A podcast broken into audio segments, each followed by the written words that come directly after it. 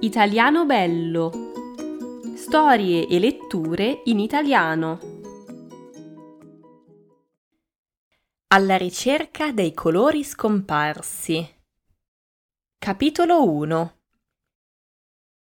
E scusi ancora per il ritardo. Nessun problema, non si preoccupi. Grazie ancora, arrivederci. Pasquale saluta la gallina poi osserva le uova che ha appena ricevuto. Centinaia di uova bianche, piccole, medie e grandi, che aspettano solo di essere colorate.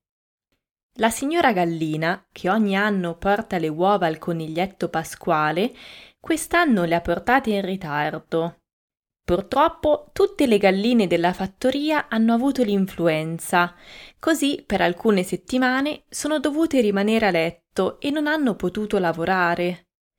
Per fortuna adesso sono guarite e Pasquale ha finalmente ricevuto le uova, due giorni prima di Pasqua.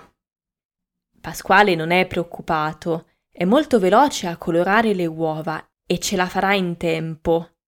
Ma non c'è tempo da perdere, deve iniziare subito. Prima di tutto deve andare a prendere i colori. Chiude gli occhi, si concentra e apre un tunnel. Ci salta dentro e in pochi secondi si ritrova in mezzo a un grande bosco. Alla fabbrica avevano preparato i colori già da alcune settimane. Per tenerli al fresco li avevano portati in un magazzino speciale in un bosco del nord, in una zona bella fresca e all'ombra.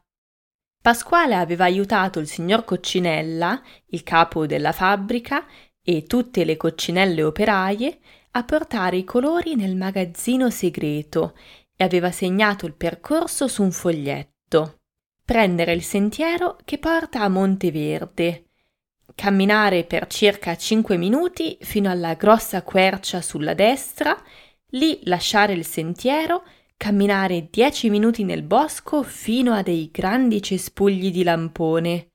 Il magazzino si trova lì dietro. Pasquale inizia a camminare. Il bosco sembra un po' diverso dall'altra volta. Ci sono tanti rami sul sentiero e anche alcuni alberi sono caduti. Vede la quercia, gira a destra e cammina ancora un po'. Vede i cespugli di lampone ed ecco il magazzino. Ma. Perbacco! esclama Pasquale scioccato. Il tetto del magazzino non c'è più, alcune finestre sono rotte eppure la porta è scomparsa.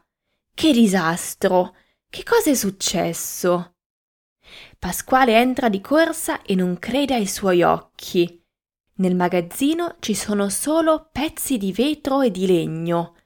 I colori sono scomparsi.